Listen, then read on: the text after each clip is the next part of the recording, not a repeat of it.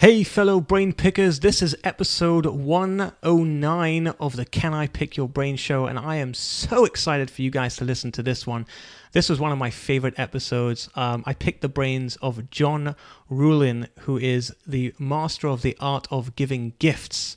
Um, and he basically talked about how incredible the return on investment is when you give gifts and how you can build deep, long lasting relationships. And here's what's really cool, by the way. He actually bought we you'll find out how he bought out a whole Brooks Brothers store worth $7,000 worth of clothing to give as a gift to a mentor of his. You'll also find out um, what it what are really bad gifts uh, and what are really great gifts and how to become memorable and stand out and get unlimited amount of referrals for your business. You got to check out the show. I'm really excited for you. And guys, don't forget to subscribe if you're listening to this on iTunes. Please, please hit that subscribe button. It really helps me to rank higher on iTunes, which means that more people listen. And it's the it's the only thing I ask of you. It's a free show, and if you could just hit the subscribe button, you'll be doing me a massive favor. Let's get into the show. Welcome to the Can I Pick Your Brain podcast, where successful entrepreneurs get their brains picked so you can apply mindset tricks and game changing tactics that will help you become unstoppable. Now, here's your host, Daniel Geffen. Hey, fellow brain pickers, and welcome to episode 109 of Can I Pick Your Brain? My guest today went from being an Ohio farm boy to becoming the greatest seller in Cutco's 68 year history out of 1.5 million other reps and distributors. How? By mastering the art of giving gifts. John Ruhlin is the author of the transformational book titled Giftology The Art and Science of Using Gifts to Cut Through the Noise, Increase Referrals, and Strengthen Retention.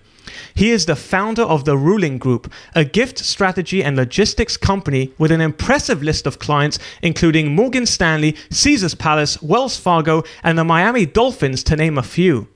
He is a highly sought after speaker and has been featured in top publications such as Forbes, Inc., and Entrepreneur.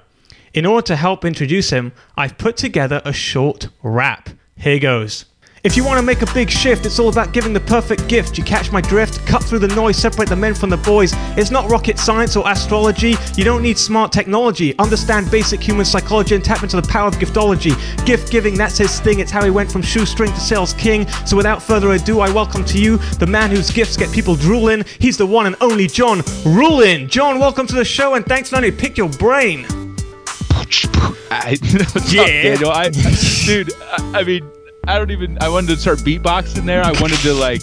I wanted to enter you into like you know the next host of Jeopardy. Like, dude, your voice and everything is wow. I've been on a lot of podcasts, but this is going to be a blast. So exciting! So exciting. By the way, um, I'm going to be putting in some hip hop music, background music to that, and I'll send it to you afterwards. So, you know, just to add a little I will bit. use of it. I, Yeah. I will send it off to at least my mom or somebody. I mean, that's uh, did you, that's awesome. Thank you for uh, yeah making me feel, Listen, feel I gotta- very very welcome. I got to do something different. You know, there's so many podcasts out there, and everyone's kind of doing the same thing. And you, you know, how many podcast shows have you been on, John? You've probably been on like dozens, right? Sixty. 60, right? Yeah. So you've been on 60 shows and, and you, you know, you're getting introed and it's the same old thing. It's like, oh, here we go again. So I kind of want to just do something. Look, this is completely out of my comfort zone. I'm always shaking like a leaf when I'm doing it. I shouldn't be doing it. Uh, I'm a Jewish white boy living in Israel. But you know what? I figured, I figured to hell with it. I've got to do something different to stand out. And so that's my thing. Like nobody else is rapping in their intro. And so if you're going to remember one thing, it will be that. And so, you know, that's why I do it.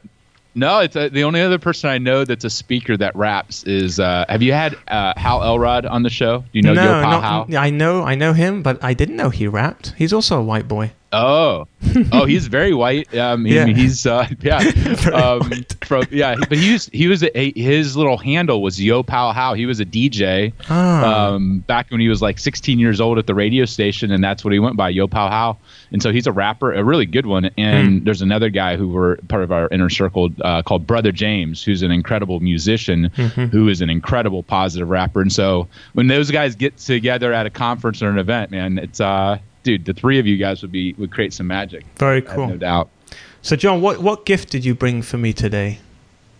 Um, dude, I brought my A game. You brought, brought my- yeah, boom, A game. I like that. That's good. That's brought- good. I, br- I, I, you brought my full attention. I'm in the professional studio, dude. I'm ready to Rock and you roll. know dou- rock and roll and douse your your tribe with some good uh, some good wisdom. All right, really cool. So I want to get into why giving gifts is so important and how it really can increase a business's bottom line. But before we do, let's. I, I want my listeners to get to know you a bit better. Like, what was it like growing up, John?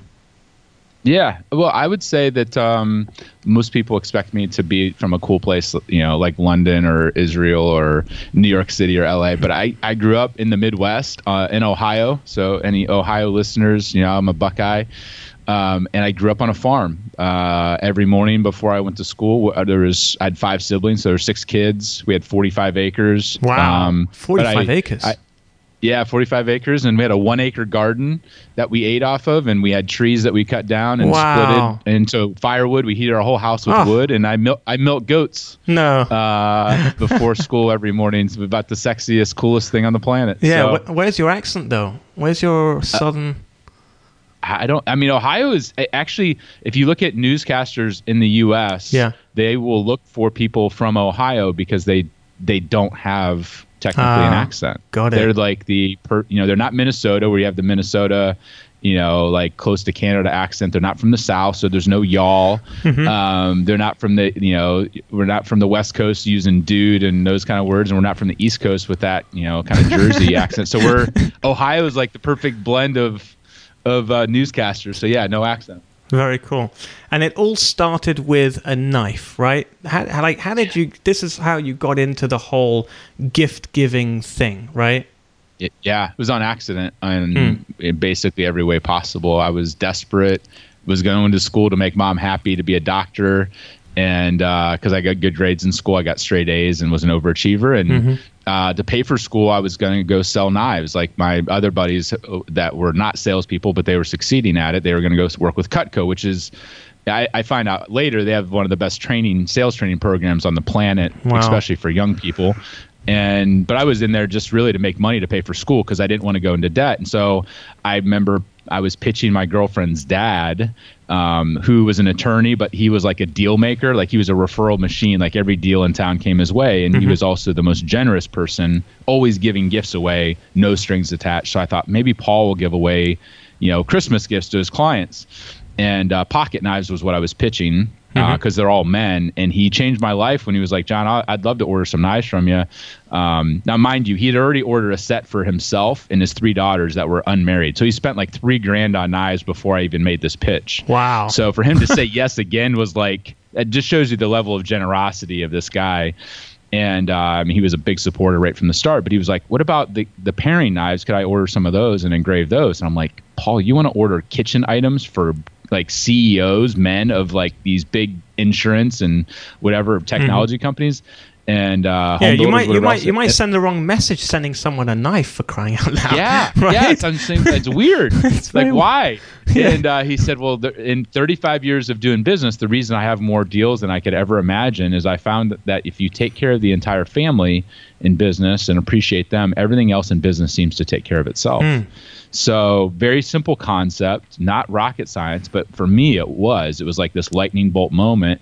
And I started to learn that everybody would maybe talk about this, like, "Oh yeah, uh, you know, relationships are our most important asset," but most leaders suck at actually doing that and showing it consistently. Mm-hmm. And so I started to, as a college kid, I would invest two hundred dollars in a carving set, and I would engrave the CEO's name, his wife's name, spout, and then their family name, and I'd put a little handwritten note inside that said, "Carve out five minutes for me. I promise it'll be worth your time." Hmm. And I'd send it off to like a two hundred million dollar company, and I would two weeks later get a the assistant calling back and saying, you know, so Mr. Smith would like to meet with you. And so I'd walk into this huge boardroom. I'm 21 at the time. He's like 55, 60 years old, expecting like this seasoned sales executive. And I mm-hmm. walk in like green as all could be. And, and you could tell like he's bewildered. Like, why? What are you here for? And uh, you like, is this a joke? Um, and uh, are you here to sell me knives? Like, was really what came out of his mouth. And I'm like, no, yeah. I'm actually here to help you and your thousand sales reps do the exact same thing that I did to you to your top ten thousand relationships and prospects. Whoa, whoa, whoa! Hold on a second. Hold on. So I want to stop you. I yeah. thought the reason why you're doing this is because you want to sell as many knives as you can, so you can get a bigger commission, right? I mean, that's part of it. Okay. But part nobody wants to buy knives. It's like people don't buy a drill; they want to buy a hole. Um, okay. And so for us, it wasn't. I realized very quickly if you called the CEO of a company or a VP of sales and said, "Hey, I want to sell you a bunch of knives. You need to appreciate your people," they would they'd hang up on you. yeah. But but you know they'd give two rips about your you know, yeah. your knives. But if you showed them through practice and experiential learning, hey, I why do you think I'm sitting here in this boardroom? It's because what I do works. Oh wow, that's so showing, interesting yeah, so showing radical generosity and gratitude to your most important relationships is one of the the highest returns on investment that you could do because most people do it horribly wrong and they suck at it. Mm-hmm. And I'm going to show you how to do it right and take care of your clients and your prospects and turn your you know your clients into your best salespeople. And here's how we do that. The knife happens to be the delivery vehicle, so I'd walk out of those meetings with POs for hundreds or thousands of knives. Wow. Not because I was the best salesperson, because I'm actually an introvert, but Mm-hmm. They they couldn't deny the fact that what they were doing um, to build relationships was horribly wrong. When I when this 21 or 22 year old modeled the practice of, you know, how to do it right. And Incredible. so, yeah, we became the top distributor in like 70 years out of a million and a half people that had come before us because we were using the knives as the delivery vehicle to, to show gratitude and actually drive a business result. Most people give gifts because they feel obligated or guilty. They don't do it as like a business metric like i'm going to change my business with gratitude. But everybody says relationships are their most valuable asset and so there's a major disconnect. And so we we get to be like the little conduit that says if you say this and do this like that's wrong. If you say this and sh- and do this you're going to have more deals than you could possibly imagine. So you weren't um, selling them knives you were selling them sales training. Sales and marketing training yeah. I was selling them how to build how to build relationships, which is really what sales is and marketing is, and and even internally, like people say, why why do you never lose employees? And I'm like, because I my first customer is my employee. If I don't treat my hmm. employees better than most people treat their best clients, then I won't keep good employees. And so right. we do crazy things like pay to have their houses cleaned every other week. Really? Um, to make their because all of our employees work remotely, mm-hmm. and we make their life easier, and it costs us two grand an employee per year. But we have more loyalty in employees that don't need to be micromanaged because we we actually ask ourselves the own question of how do we make their life easier, better, how do they make their their marriages better, how do we make their kids' lives easier? And one of the things that they would never do for themselves is pay to have their houses clean. They just take the cash and go mm-hmm. pay down bills or whatever else. And so we take that decision making out of there um, and model the own best practice with our own employees and people are like, "Oh, I can't keep good employees." I'm like, "Well, it's because you suck at, you know, like most people leave not because of money; they leave because of lack of appreciation or empowerment or gratitude. Or mm-hmm. um, there's like five other reasons that they leave, not just money. Money's on the list, but it's like middle of the road, um, and we don't pay them like you know shekels, like we pay them well, but we're they're not the highest paid people. We but we look to invest in them and pour into them in ways that other companies think is frivolous and because mm-hmm. of that we I mean, when I spoke at Google, they were like, like literally the employees were like, "Are you hiring? Is Ruhlin Group hiring?" And you know, Google gives them three meals a day that are gourmet, no like you know, like crazy. But Google's not paying to have their houses cleaned. Um, and so, but that's so interesting. Yeah, so, Can we talk about that for a second? Because if someone's working for Google and they're getting paid more money than you would give them as an employee, why would they want to move just because you give them gifts or perks or whatever you want to call it. Like, surely money is more, I don't know, enticing, no? I don't think so. I mean, I think that at the end of the day, if you have enough money to pay your bills and to put some away and, and to live the life that you want to live, mm-hmm. most people are, you know, struggling. I mean, you look at like Simon Sinek's blown up over the last 10 years. Yes. People, you know, start with why people struggle with purpose and if you mm. are able if they're able to tie into a purpose and feel empowered and appreciated and treated like a human being and not a number mm-hmm. um, you know that that goes a long way of how you feel going into a you know it's like most people make decisions even in business of who they do business with you know they just they basically make the, the decision based on emotion how they feel about the person and then they yeah. justify logically with numbers and whatever else mm-hmm. and i think in business relationships you see a lot of people leaving to go to another company even for a pay cut just because they hate they hate their life going and i'm right. not saying like google's actually pretty good at appreciating their people i mean silicon valley is notorious for being competitive and and they have to do those things because everybody's offering it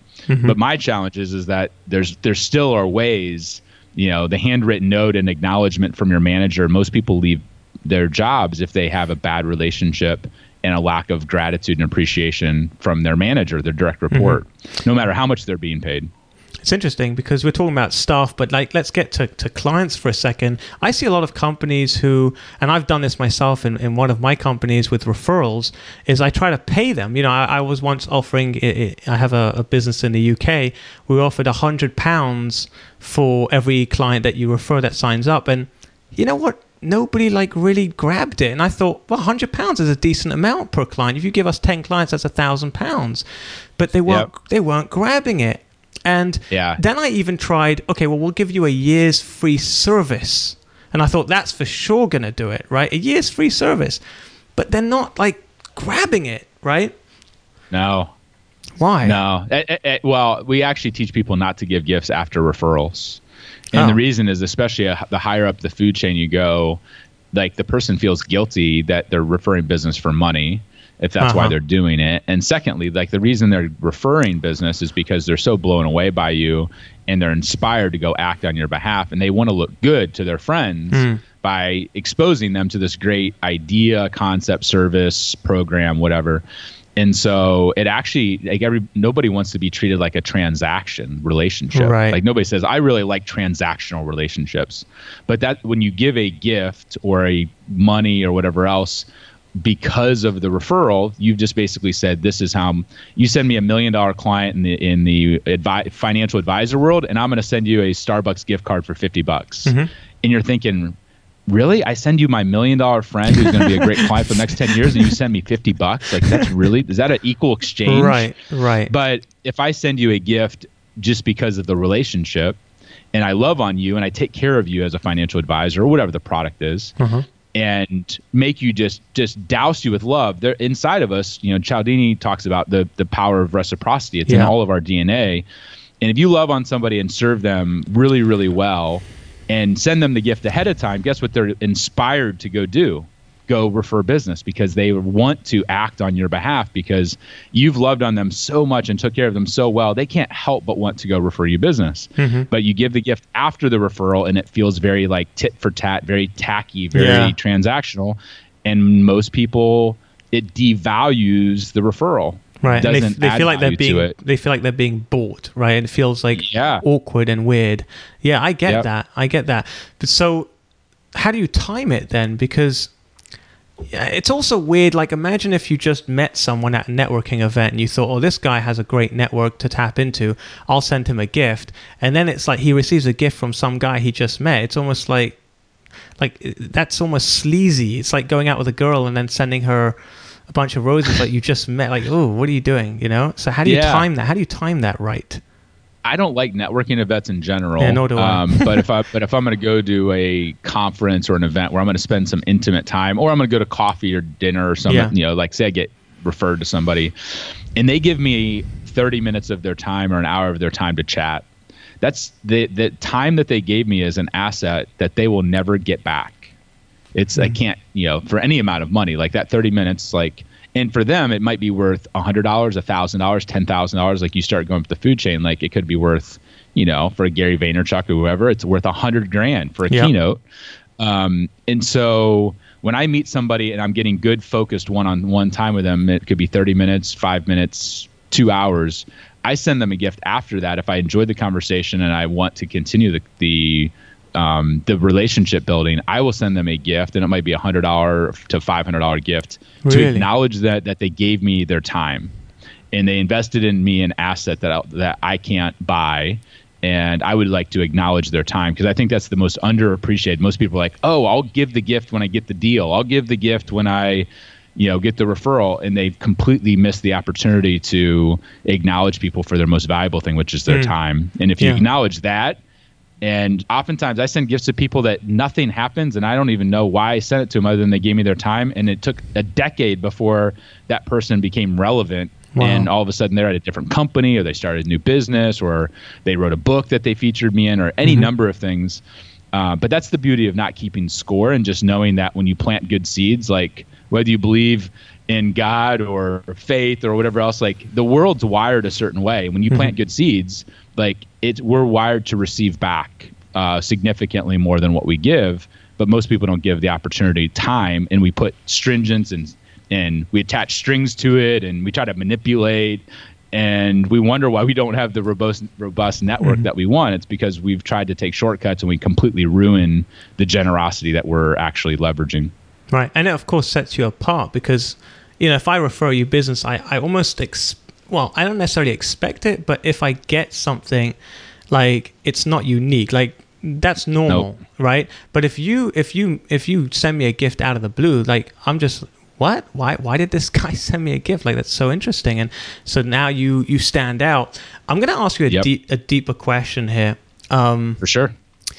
do you think like when you give gifts are you doing it because you genuinely genuinely want to give the gift or you playing the game and and it's a tough question because we're all humans and we all kind yeah. of we're looking to you know to feed ourselves and and you know like, come on, take care of our families. We're, we're, we're yeah. looking to take care of ourselves. So when you're giving the gift, are you giving it because if essentially you really do want something back, or is it just purely, I'm giving a gift. I want to give a gift. I think uh, it's both and. So I give a gift with the hope that it'll come back in some way, shape, or form, whether it's them or them in telling somebody, or mm-hmm. and it might be now or it might be 20 years from now. So I think the distance and the no strings attached, like I'm hopeful that it will impact them and that'll deepen the relationship, but I don't know what that's going to turn into. Uh, but I also my love language. If you've read the book, The Five Love Languages, my mm-hmm. my love language is not gifts. It's actually words of affirmation. So when I give a gift to somebody, and as an introvert, like this, like I I I'm not the life of the party. Right. But when I send out gifts to people, guess what happens? I get words of affirmation back. So it feeds my soul. Hmm. So whether they do business or not, if they love the gift and their spouse loved the gift and their assistant loved the gift, like I got fed just from that part. Mm-hmm. And I also do love playing the game and planting seeds and doing radical, sending people saunas and goofy stuff like that. Saunas? And just seeing, yeah, just seeing and seeing what's going to happen because I love playing the game of business, but I'm I, am i am playing on a longer time frame so i don't mm-hmm. have to keep track and say well i invested a thousand dollars i better get a return tomorrow on that i know i've planted enough good seeds my funnel is filled mm-hmm. with people that i've built i've been doing this for 17 years um, hmm. and so i would say both and i love it but i also yeah, I, am in business to make a profit. Like I'm a I'm a capitalist, but I would you know I would I would uh, I would put the word conscious in front of that. Like I you're a conscious I, capitalist. I it, yeah, you know, so the conscious capitalism movement. I'm speaking at that in Austin uh, next month, which is kind of a bucket list item. And um, but from a faith perspective, like I feel like you know um, you know from a my faith teaches me you're supposed to to pour into people and that you reap what you sow. Mm-hmm. Um, you know, as a Christian, that's what I believe. And so, so I, so it, it, I believe it at a core level, but I also believe those, those biblical principles, whether you believe them or not, they're, they work in the business world. And so, um, yeah. that's the game I, I enjoy playing. Cool. You mentioned a sauna, by the way, which I was like almost falling off my chair when you said that. Like a sauna for crying out loud. yeah, you know what? What? What's like the average? Gift? First of all, let's start with this. Like, what's what's the craziest gift besides for the sauna? Like, what's the craziest gifts that you've you've given?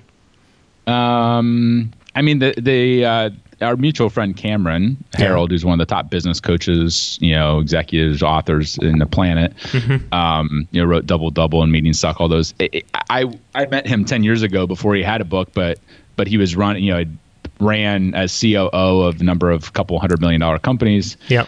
I um the short version of that story is I found out he was coming to my city, was going to be speaking, loved Brooks Brothers, and uh, wasn't going to have time to go shopping for it. So I went into Brooks Brothers, found out what his sizes were, and, and bought the entire fall collection. Sorry. Um, of, uh, yeah, I, I bought every every piece of clothing uh, that Brooks Brothers made in every color. You're crazy. Seven seven thousand dollars worth of clothes, What? which I about like my business partner thought I was insane and wanted Yeah. to like he basically said if it, this doesn't work, you're, it's coming out of your draw because that's that's bonkers. And so we out, we then out went to the Ritz and we outfitted his hotel room to look like a Brooks Brothers store so Oh he could shop and buy get whatever he wanted. And so uh, Cam, the reason Cameron mentions us from stage and in books and Yes. every client is it referred us to every client that he has is because of that act of generosity with no strings attached. Like it melted his face off. And How much was that Um, worth? um, here, the interesting part is that uh, Cameron came back to me and said, "John, the the personalization and the way you made me feel and the act of what you did was the gift. I can't let you buy the clothes as well. So one of two things are going to happen. Either I'm gonna, I can only take so many pieces home because like I couldn't take, I'd have to get like ten suitcases to get it all home. So I picked out the pieces I wanted. So I'm either gonna write you a check for what they cost, or I'm gonna guess and add fifty percent and send you that check because I can't let you buy all of that as well. So the entire experience cost me nothing. Really? So But- he, he but didn't put- buy the seven seven thousand dollars. He didn't. Right. He's- You you put it on the line, but he ended up basically picking the best things he wanted, and then you gave it back to the store. Right. Yeah, yeah. You took it back to the store. So it was like I think it was he had picked out like two grand worth of clothes, Right. uh, maybe twenty five hundred bucks. Wow. Um, but yeah, the it was the ballsiness of of just being bold and courageous and saying like I want I want to communicate to this guy that he's different.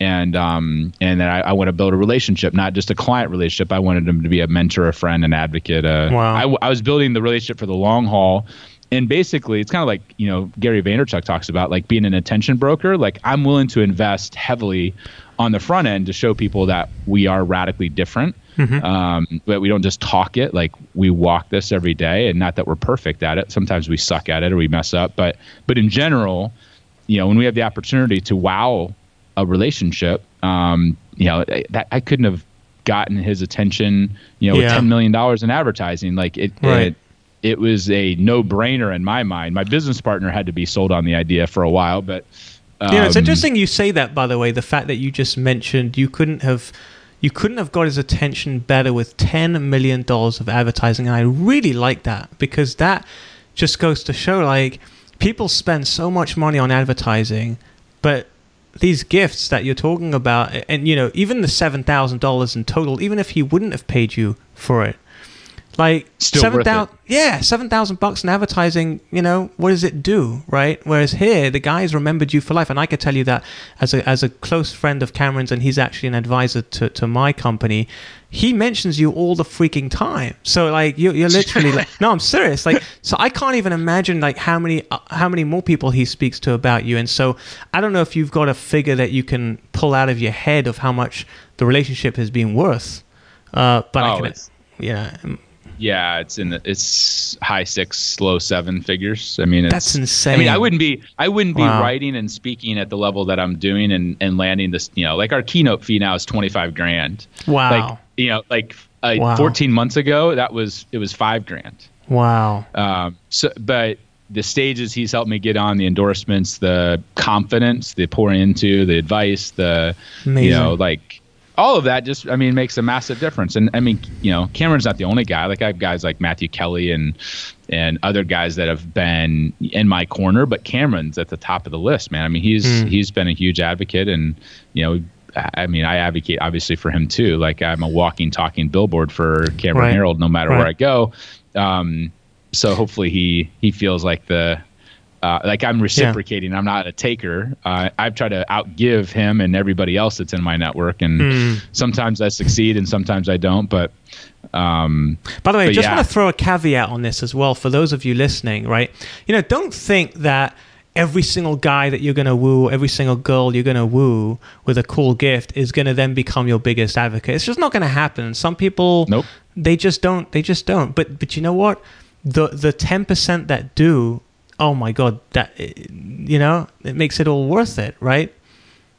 thousand percent. that that's the other thing is you don't need. I mean, Ferriss talks about it. Like you need, you know, start with a hundred true fans and get to a thousand true Yeah. fans. Like you don't need a million people, but you get a hundred Cameron Herolds in your corner. Holy cow! Like, holy, you're made. cow. You're made for life. You're made for life. Yeah. Yeah. yeah. I mean, it's uh, it's massive, and so. And you know what? I, mean, what what I really liked about this story specifically as well is you didn't just go and buy him a, a random gift. Like you found out that he's uh, that he loves Brook Bro- Brooks Brothers, and you didn't just go and buy him one shirt. You went complete. you you freaking went and bought the whole bloody store. And by the way, I'm just interested. When you walked into the store and the sales lady said, you know, how can I help you, sir? Well, I'd like to buy your whole collection. What was the reaction? what was their reaction? you know, like they it- they were free. They they laughed. It Really? They thought you were joking? assistant. They they started laughing. They thought it was a joke. right. And I'm and I'm like sweating bullets, like literally like profu- I'm like sweating like blood because I'm like I'm so nervous. And then I was praying that the credit card would actually go through with the charge. And then I'm like, will the Ritz even allow us to do this? Like there was all these hurdles. I was like, Right. you know, like you know, like I they looked at me like I was insane, and then I mean, it took them like an hour to get everything gathered up Oh and on carts, God, and, and my, it filled it filled my whole suburban was filled with clothes. Like Oh, I mean, it was just it was uh, Can- walk, it was walk, walk, us, walk us through Cameron's reaction. I'm, I, I gotta. When he walked into the into his room, hotel room, what, what was the reaction? I mean, like, He was well. First off, he I mean, when he landed, it was one of those travel days that he had where like flights were delayed and, No. and missed connections. It was like a travel day from you know just just horrible, and you could tell like he was trying to with text message kind of get out of going to the dinner and the ball game because I like amazing seats to the Cavs game and and we are going to go to steak dinner and those are things that everybody does in business and they don't Yeah. realize like when you do that a hundred times a year like you don't care about Mm-hmm. another dinner and a ball game like he just wanted to go to bed yeah, and so like he walked into the lobby was just like you know like sunken in no Hmm. expression you tell like he just like why did i ever agree to this stupid dinner and a ball game oh, but when he came down 30 minutes later because i told him go take a shower come back down whenever you're ready he came down and he was like he was floating he was glowing he was Mm-hmm. so like amazing. He's like, I thought when I traveled to Dubai and the Four Seasons remembered my name and had a bottle of water waiting for me when I went out for a run. Right. I thought that was like the best customer service experience. He's like, I've texted pictures to people, to authors. I'm changing my quotes for other books. He said, whatever you want to talk about for as long as you freaking want to talk about it. Oh my God. I am all ears. He's like, Wow. I've never had anybody come close to treating me the way that you're treating me. And that Wow. was the foot that our conversation, our evening, our relationship got started on. We never went to the basketball game because it was too late. We just went to we ended up grabbing sushi at a place and talked for hours and Wow. and uh, I followed up with some more gifts after that for um, for some of his inner circle and and uh, you know the rest is history. You must have one really happy marriage, John. I Can't imagine that your wife must worship you. It's like, Uh, no, I, I married the wife. I married the wife. She knows. But here's the interesting thing. Yeah. I, I have a good marriage, but my wife is the one that can call me on my BS, and she's huh. also the one that knows all of my tricks and trades.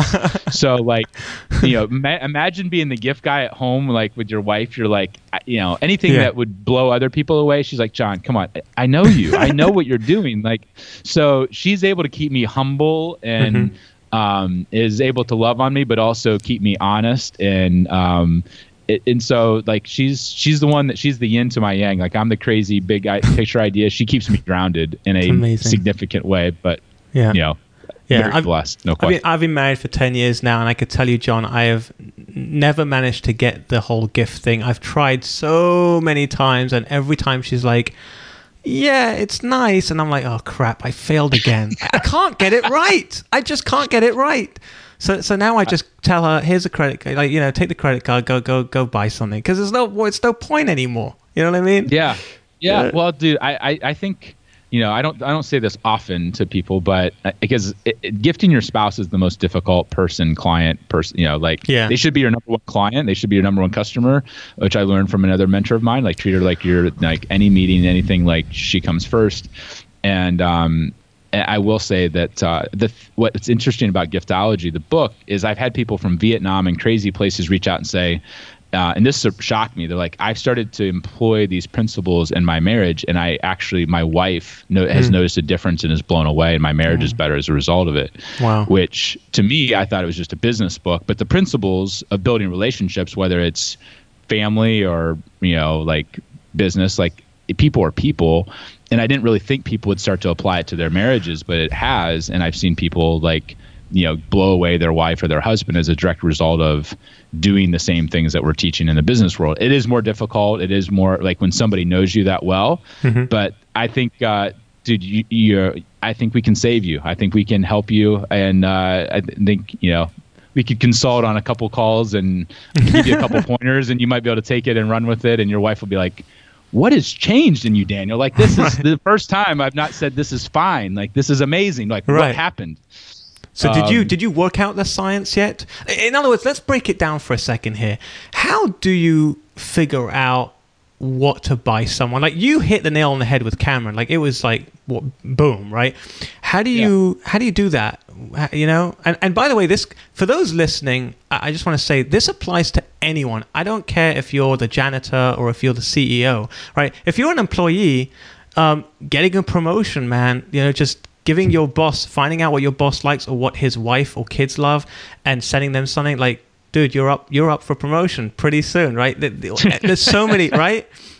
My, yeah, my, as long as you do it the right way without expectation, right. I think that. Uh, I mean, I had one of the guys that we're thinking about hiring for VP of sales um, found out that my business partner's wife was uh, had celiac disease, and um, they they were, they were adopting um, a little girl, and they were having some issues with the adoption process, and and she had to go to the emergency room and whatever else, and had a couple pizzas delivered to uh, to the house that were like gluten free. Oh and my goodness, that's you want to talk about like wow g- her her going through the roof, and he's like, I'm just applying giftology principles, and, and my business partner Rod was just laughing. He's like, he gets it, and he gets it at, yeah. at spades because a lot of it is paying attention to the details and actually you know everybody says they're listening but are you really listening mm-hmm. and i found out just from a two second conversation with cameron that he was a huge brooks brothers fan just because i asked the extra follow-up question but I think in most relationships, like we're so self focused on ourselves and what we like. So like if we like steak, we take everybody out to steak dinners, not realizing yeah. like our customers are on a diet or they love fish or that what restaurant do they love and when we give gifts we make it all about us with our colors and we're like do they mm-hmm. really care about our colors or would they rather have the gift in their colors they own the company like make it all about them and i think our our spouse is the same thing like they drop hints or at least they post them on Pinterest or whatever else, or they, you know, you follow them on, you know, follow your own Instagram. spouse on Facebook, yeah, and Twitter and and uh, Instagram. and Instagram, or listen to the phone conversation as you're like zoning out in the car when they're talking. She's uh-huh. talking to her girlfriend. like people drop hints all the freaking time. And then if you would take it and do it and and go ask yourself, what's the most I can do? Most guys are like, what's the least I can get away with here and still like give her a good gift? Mm-hmm. And you should be saying like, what you know, if I push the envelope, what could I actually figure out a way to afford? Whether it's jewelry or like when I do stuff for like my wife loves Lululemon and Athleta, like the you know the yoga mm-hmm wear. And I knew she never gets to try anything on because she has little kids with her. So I bought, I did kind of the Cameron Herold thing. I bought like three thousand dollars worth of yoga wear, wow. all in her sizes, and then laid it out in our in a, our uh, our guest room and said, "Hey, babe, you can try on and keep it all, or try it on and keep none of it. But like, here's things I I loved and the, the, the lady loved, and um." And you don't have to worry about. I'll watch the girls and take your time and try it on as long as you want. And yep. wow. you know, same kind of experience of like uh, now I don't not every gift I give my wife is like a home run like that, but mm-hmm. but I can say that all of our spouses are dropping hints just by how they live. And if you apply the principles in the book and make it all about them, you personalize it, you go to the max, um, and I'm not saying like go in stupid debt so you can buy a gift for your wife or your husband, but mm-hmm. I do think that most people hold back and they say, well, what, have, what did they get me? And well, let's um, talk about that for a second, John, because I feel like there, there are people listening to this that might say, you know what, John's made it. John's made his money. You know, he, he, he you know he's obviously made a lot of money here, throwing down you know eight thousand G's and seven thousand and six. You know, but you know, for me, I ain't got that cash to splash, right? So, you know what I'm saying? Well, yeah. so, well, if you notice, the first gift I sent, I would spend two hundred dollars a month um, as a college kid when everybody else was was out like drinking themselves to death and buying like uh, you know yeah, five, sig- 24 packs of beer, I was investing in $200 carving sets. So not every gift has to be like thousands of dollars, but I, what I what I will say is that um, whatever you're going to do, it's better to do one gift really well for an employee or a client or a prospect than to do a hundred gifts mediocre. And what most people do is they take how many people they want to try to affect, and they're like, ah, I only have a thousand bucks, or oh, I only have a hundred bucks, and they divide a hundred by a hundred, and they're like, I guess I'm going to spend a dollar a person. And they waste a hundred dollars to actually not only do they waste the money, but that everybody that receives it's like, really? Like I actually think less of you as a human being and as a business leader based upon this gift. That's what's going through their head. Now they don't write that in the thank you note. Maybe they're Right. polite and say, "Oh, thank you for the koozie or the stress ball" when they see you because they feel awkward not to say anything. But inside, inside they're like, "Are you like?" They I literally have CEOs that come up to me like, "We won't do business with this person because they sent me a seven dollar bottle of wine from Amazon.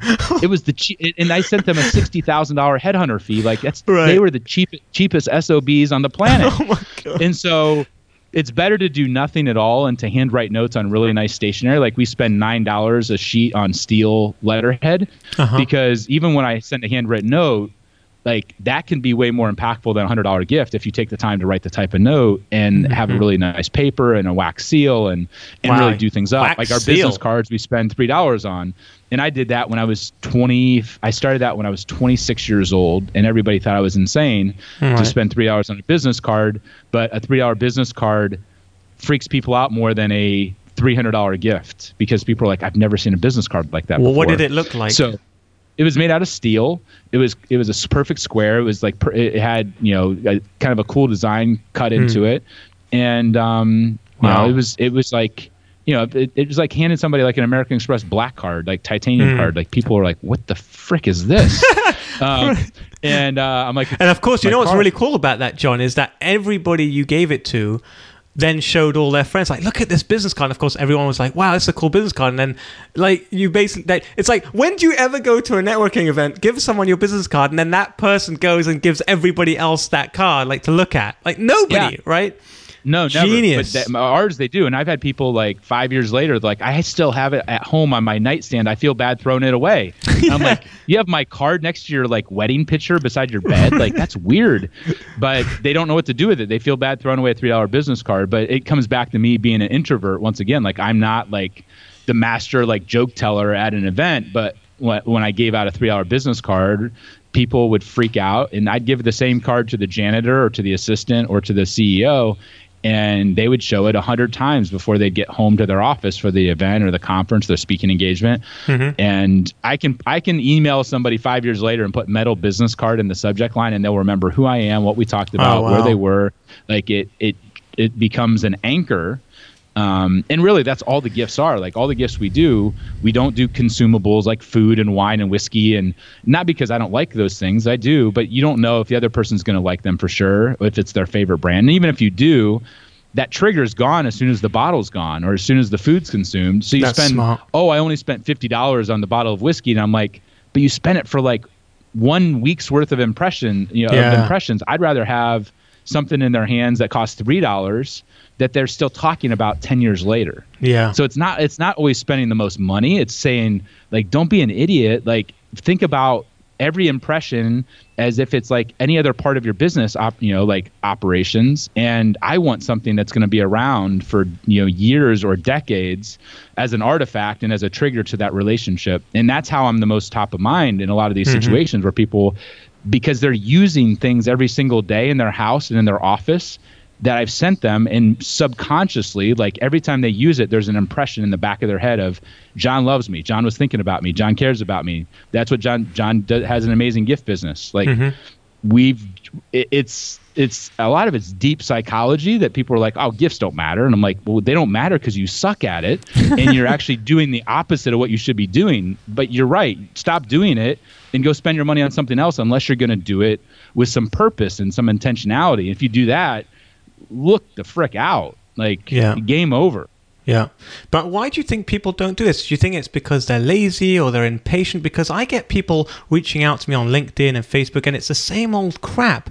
Oh, hi, Daniel. I see that you run a podcast show. Oh, it's really cool. Um, you know, and I'm just, I'm just like, whoa, come on, man, seriously, dude. And that's then your, that's your A game. That's not yeah, your A game. That's, that's your, your game. Right. Or I get people yeah. all the time going, "Hey, Daniel, uh, you look like you post some really cool stuff. What is it that you do?" And I'm just like, really. I, am now going to tell you what, like, you didn't take, you couldn't take five minutes to look at what I do or go to my website or anything like. People are really lazy and they don't realize that yeah. there's hundreds of other people trying to do the same thing. Yeah, they're lazy. Um, they're cheap. Um, I think a lot of it though is it comes down to most people are sheep. And so we look around and see what everybody else is doing, and we don't want to be the weird, you know, stinky kid in class that's off in the corner. Like we don't want to yeah. be the weird kid. Um, so we play with it. We color I was, inside the lines. I was the kid. I was the kid with the briefcase. I brought a briefcase one day to school, and I got, I got the, I got the kick. I got the kicked out of me. Let's put the, yeah, yeah, the kick me sign. Yeah, nobody. Yeah. I mean, but but to and I think in general, like women are uh, intuitively way better uh, from an emotional intelligence perspective. Women get this way better. Mm-hmm. Um, I think guys are the worst at it, whether it's in their personal lives or in their business lives, because giving like gifts, it's like telling a guy telling another guy that he loves that person. We should tell it that all the time, but we feel awkward because nobody's doing it, and it's like, is that a manly thing? Is it manly to send a really nice, well wrapped gift with a handwritten note and a really thoughtful mm-hmm. gift? Like most of the time we delegate that as men and we shouldn't. We don't realize the power of being like we can be a strong brave courageous man and we can be thoughtful and kind at the same time. And i think that most people look around and say well what everybody else is doing? Oh they slam their logo as big as possible on it. Oh mm-hmm. great we'll do that. Um, they order a bunch of crap from china and get as many as possible. How much will ten thousand dollars buy? Great, let's uh, ten thousand of them. Bring them on in. Wait, so you and, don't advise? And, one second, John. You don't advise putting a logo on it because I would have thought that. Oh, heck no. Really? Never. You want to deface? If you want to deface the item, then put your logo on it. Because here's the bottom wow, Unless you're the Cubs, the Cubs can put the logo on it. Because the question is, does the logo add value to the product or take value away? Does the other right. person get excited by seeing like get featured or you know American Express on the item? No. Like right. if you're Under Armour and you put like ten billion dollars into building the brand as a cool brand, then yeah, maybe you can get away with it. But even those guys will oftentimes do tone on tone or some smaller logo because the higher up the food chain you go, most CEOs don't want like crazy loud logos on their stuff if they're going to wear it. They they mm-hmm. want it to mm-hmm. be hidden and classy. And so I, I, tell I tell people, would you ever go to a wedding and it you buy this beautiful Tiffany's vase and, and engrave compliments of John Ruhlin on the Tiffany's vase you're going to give to like would that ever would that would your wife ever allow you to do that? Like right. heck no. Right. Then why would you do that in business and call it a gift? Like you're trying to to combine a promotional item mm-hmm. and a gift together and you end up getting neither. Um, so interesting. Because the other person receives it, they're like, really? They think I'm going to be a billboard for their brand. So they say thank you. And the next day, their wife puts it in the goodwill pile. Um, or, or it becomes like the, the what they wash their car with or dry their, you know, like in the bottom of their dog kennel. Like, Maybe Brilliant. if they're a really good client, they'll wear it when they go golfing with you just to make you feel good. but but the bottom line is nobody wants your branded crap and if because ask them like i can give you the branded one or i can give you one with your logo on it and your right. name which one would you choose like 99 out of 100 people if they're honest would say I care about my own name. I care about my own right. brand. Like, uh, if somebody's going to send me something, like put Ruhlin Group on it. And even I don't put Ruhlin Group on my own stuff. Like, right. I don't want to be that tacky person that's trying to like. I, I, I mean, you see like State Farm agencies and whatever else. They're like, good gosh, like it just it, becomes nauseating, right? Um, and, and, nobody wants it now. Now, the, maybe you know if you're if it's the first time you've ever received a corporate gift and you're like a 19 year old intern, maybe you get excited about the stress ball, but but in general, like you don't want logos on things unless you're the Cubs or a professional sports team or you have, you build a brand where people, you know, like a, a mastermind talks or a cadre I think that there's some clubs like if you went to Harvard, you're proud of the Harvard logo, right? Like, but that that that the logo added value to the product. Ninety eight percent of brands out there, you know, X Y Z accounting firm, like they don't give two rips about your accounting firm. Send them something about them with their logo, their name. Make it all about them and their spouse. Don't make so, it about. So the thing you. is, John, is I can almost hear people saying, "Yeah, but John, but how are they going to know who it's from and how are they going to remember me? And like in, in a year's time, they're going to have it sitting on a desk and they're not even going to remember who it's from. So what's Lo- the point? I love that question. So, yeah. so Daniel, if I send you a Rolex. Oh, please do. Um, uh, five, five years from now, will Breitling. you remember where it came from? oh yeah, hell yeah, a Breitling though, not a Rolex. Yeah. Okay, so if I send you a Breitling, yeah, Yeah. or a Rolex, either one. But if I sent you a Bic pen, Yeah. um, six days from now, you remember where it came from? No, because you get. I mean, you have a hundred Bic pens and what, logos Right. and whatever else. Like, so Right. if you give a a world class gift, whether it's a mug, like somebody, I used to make fun of mugs all the time, Mm-hmm. and um, like who wants a mug with a logo on it? And oh, it has M and M's in it. Like, who gives a rip? Like, it doesn't make it a better gift. And Right. uh, but somebody who was a gift maker, who was this clay potter guy, um, made me and my wife mugs that were carved into them were our entire life story. It was the most intimate gift anybody's ever given us, and they're like they're like 400 500 dollar mugs, Wow. and hand delivered them. Drove eight and a half hours from. Um, from Atlanta to What? St. Louis to hand deliver these to me, and they had a vase made of, of me, oh, of our life together. It was a thousand dollar vase and a thousand dollar one that was every Bible verse that talked about giving or gift gifts in the Bible Wow. blew like melted my face off. Wow. Guess what? I use that mug out of every drinking device that we have. I use that mug every day. That's and amazing. guess what? His logo isn't on it. And I remember, you know, years later where that mug came from Mm-hmm. because it was a world class gift personalized to me. So you make somebody feel a certain way, they don't forget. You give some generic piece of crap like a frisbee or a polo shirt, yeah, throw your logo on it. But but but uh, you're not doing yourself any favors by doing that because nobody cares. And the fact that you're like, if, if they're not going to remember where it came from, then the gift isn't good enough. So the key bottom here, the key here really is intimacy. I think that's the key word, right? The more intimate the gift, the less you need to actually spend dollar value on it. So if you're smart, if you're creative, then you don't have to spend that much. You just have to get really creative and get really personal and intimate with the person, and they'll remember it. That's amazing. That's really good. Yeah. How how often should you be giving gifts? Because I mean, is there a science to that? Do you give it once Yeah. a year, or wh- wh- you know? It depends. Um, so so we'll send we'll send out to all of our clients, prospects, interesting people, employees. We'll probably invest three hundred and fifty or sixty thousand dollars this year. Wow. Um, and most people are like, "Oh, I bet you send a lot around Thanksgiving and Christmas." And I'm like, "We've Yeah. actually been called the Grinch that wants to to kill Christmas," which as a Christian wanting to kill Christmas is kind of ironic. Yeah. But as a gifting company, like we people gifting company or corporate America and even solopreneurs will hire us to do all their gifting for them. They pick Yeah. the gift, ship the gift, everything. I don't send one gift, not one, between Thanksgiving and Christmas because it's the Yeah. worst, most cluttered time on the planet, and yet Smart. that's when everybody is feeling grateful and and generous and oh Right. crap we made money we probably should say thank you to some people and, and they wonder why nobody sends thank yous it's because they're regifting the the fruitcakes and the nuts and chocolate and wine because they their conference tables already collapsed from all the crap that's being sent so we say Hmm. send gifts year round because appreciation and gratitude is not a once a year you don't say thank you once a year you say thank you all the time. But i would say in general a rule of thumb is we'll send gifts four times a year to our best relationships. Um, sometimes that gets dialed up to six times a year but that's usually not necessary. I want to remain top of mind i want to love on them and i pick different times every year. So if one year i do valentine's day the next year i might do st patrick's day. So i'm always rotating so there's no obligation, there's no expectation, it's just appreciation. Mm-hmm. And when you do it that way, you stay top of mind. They're like, "Wow, I didn't do anything. Why are you sending me a gift on April 7th?" It's like Right. because I love you. I love working with you. I love What about the partnership. Birthdays? What about whatever. birthdays though? Do you No, do it on hate birth? 'em. No, also no. Yeah, but it's, everybody else is saying it's like the Right. Facebook, you know, Yeah. barrage. Like, how about you pick up the phone and call Right. somebody on some random Tuesday versus wishing them a happy birthday or like the worst is the LinkedIn congrats on your Oh my anniversary. god! That- Yeah, congrats. people you don't even know or remember, like wish it, like hitting the automatic. Like Yeah. if somebody sends a, a really thoughtful paragraph with Mm-hmm. that, like okay, that can work. But how about you just pick up the phone and call somebody on a random Tuesday to wish them a happy birthday or to see how they're doing versus like the. So here's my argument. Here's my argument to that, John. And I'm I'm playing Yeah. devil's advocate, of course, because I totally buy into what you're saying. I'm like, wow, I'm sold.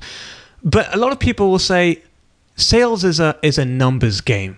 You got to hit the numbers. If you, as, if you can hit as many numbers as you can, then then a certain amount is going to stick, right? I, I would say that uh, I would say that um, you know you have to work hard in any business. Like no business just like flourishes like with no lack of energy and effort.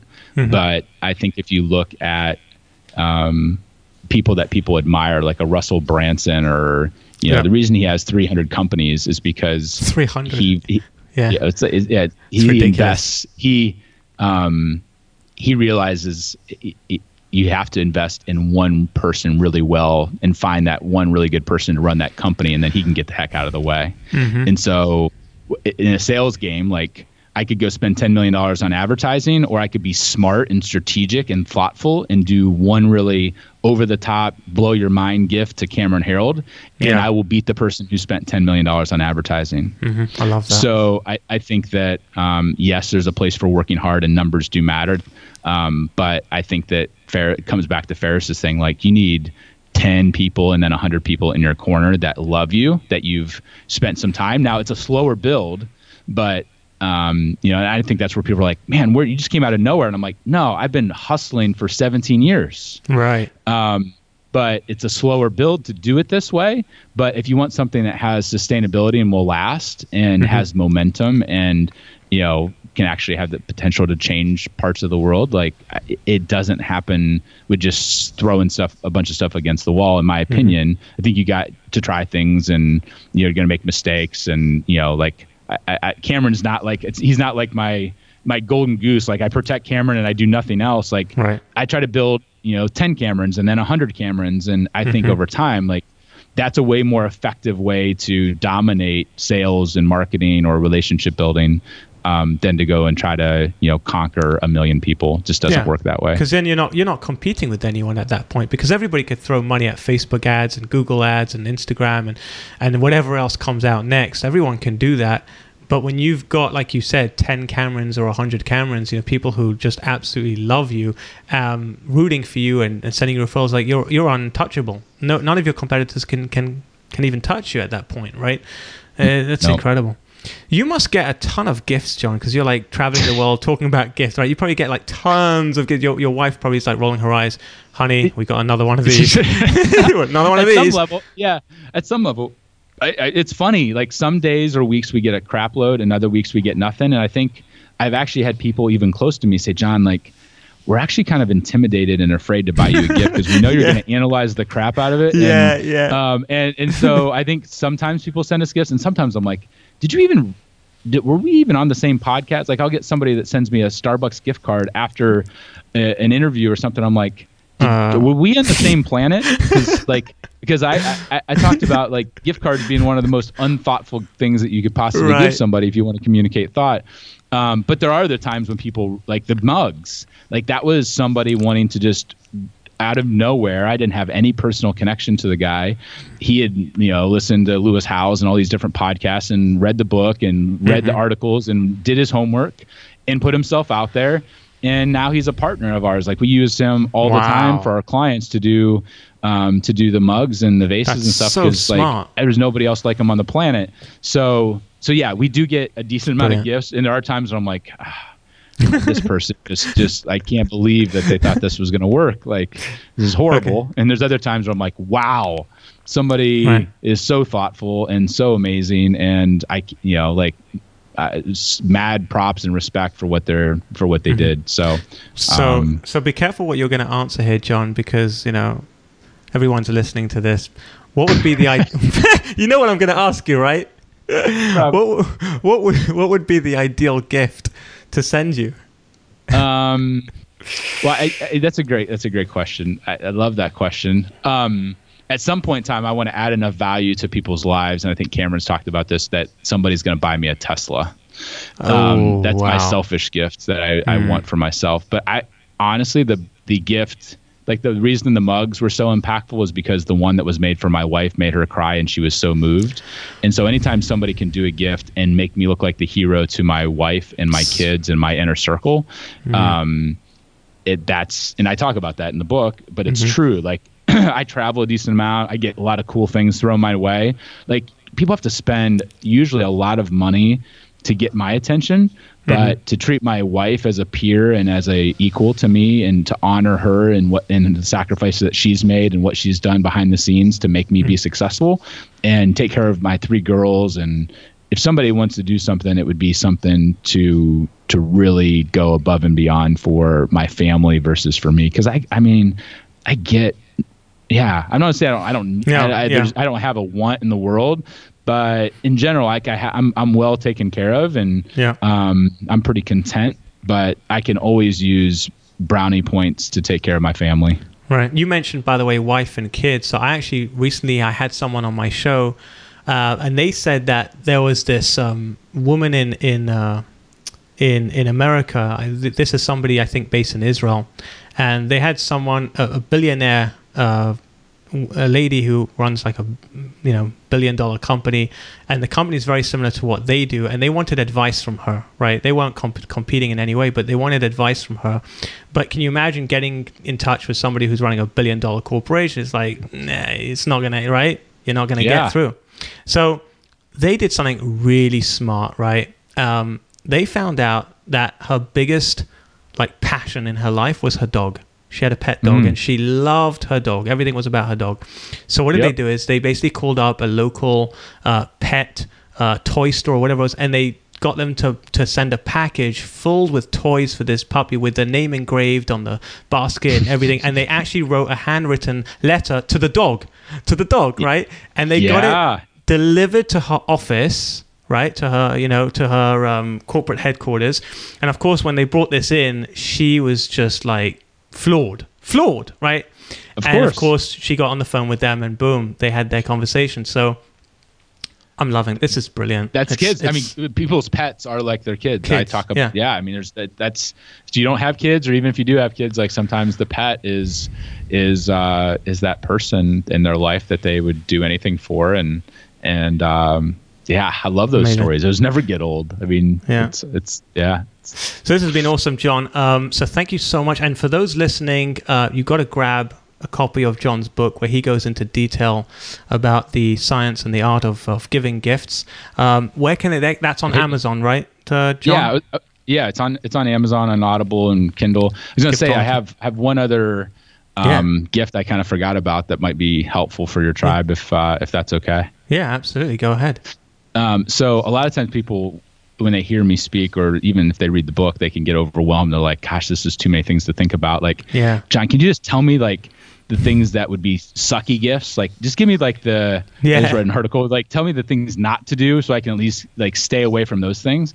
So we put together like a simple one pager pdf um, for your tribe that basically is like the 10 worst gifts to avoid giving, whether it's if you are going to give gifts at the holidays, which I think is silly in business. Now, for your kids mm-hmm. and, you know, spouse, you know, I, give gifts like yeah. you can't not give gifts but um but it's the 10 worst gifts it talks about why apple is actually a bad gift why gift cards are a bad gift why um so it's not just the items but it's an explanation if they go to giftology book um, all one word giftologybook.com slash uh, daniel um, then they can download it for free and and use it however they see fit. But it's kind of like I I, I like liken it to my you know taking my kids bowling. You have mm-hmm. like the little bumpers to keep going in the gutter, like the the uh, the gutter balls. Like this will mm-hmm. at least give you some parameters of like how not to suck at gifting, and is a good cool. place to at least start.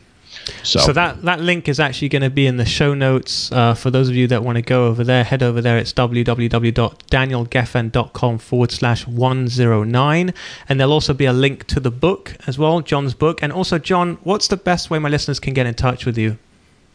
Um, I think that uh, that going to um, you know giftologybook.com to check out mm-hmm. the book, and there's a, a, form there that they can fill out if they want to, you know, whether it's chatting about gifting strategy for their company and outsourcing all their gifting to somebody else, or whether it's, um, you know, we're spending a lot of time on stages speaking around the world. Um, all of that info they can uh, is all linked to to giftologybook.com. Brilliant. John, thank you so much for letting me pick your brain. Thank you for the gift of your time today. And thank you to all my fellow brain pickers. I'm looking forward to the day when I'll be picking your brain.